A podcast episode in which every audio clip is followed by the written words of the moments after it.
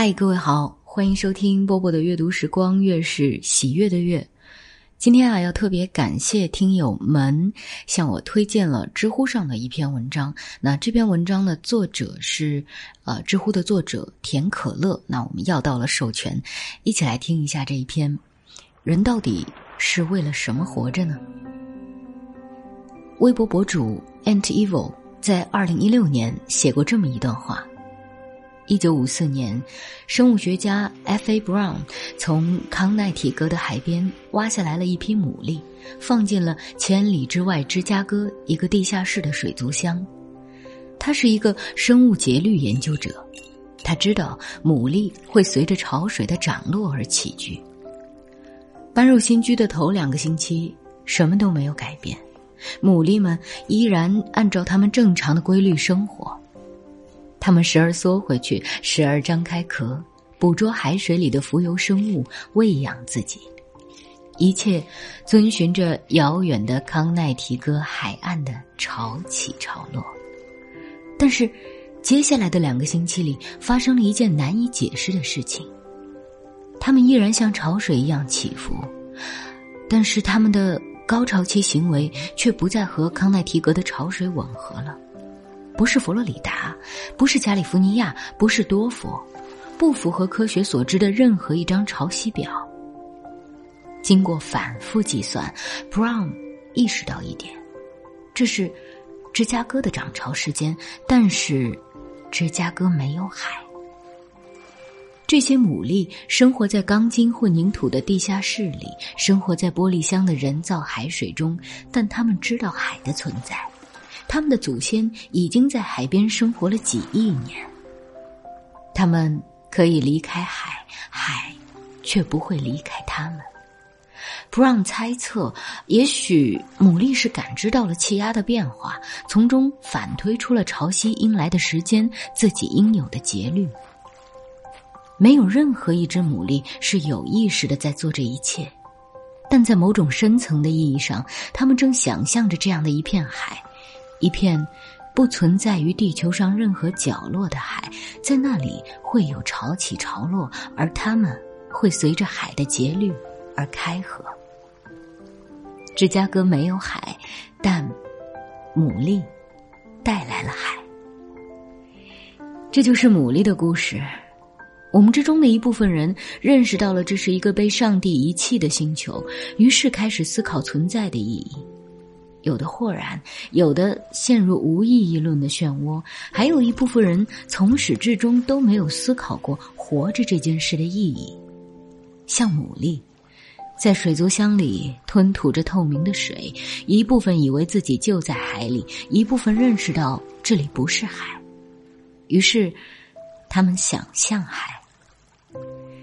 你也一样，当觉得世界没有任何意义时，可以试着想象，或者。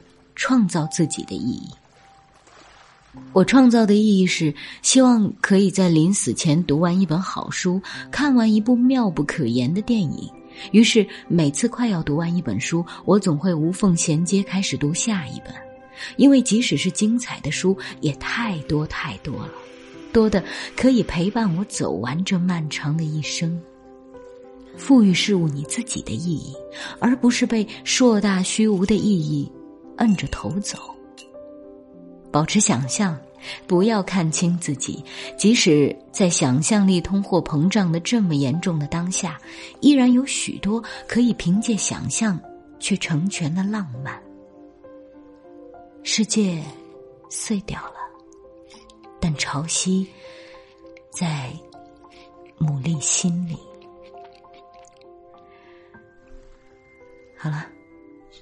文章为大家读完了，一定有那么一点点感动，对不对？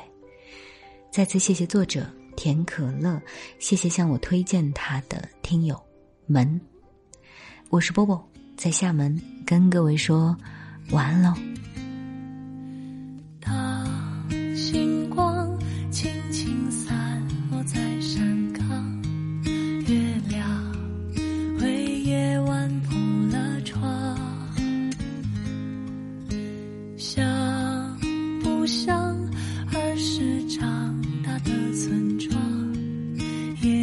着一样的风光。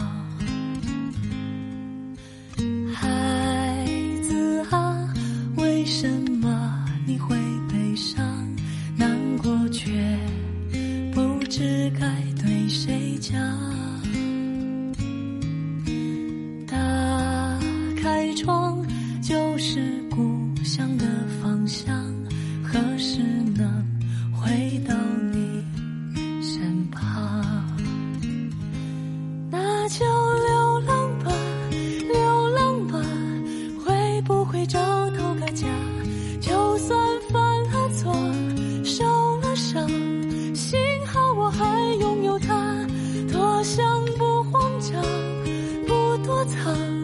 少去追一个梦想长成够坚强的肩膀就不会再怕风浪。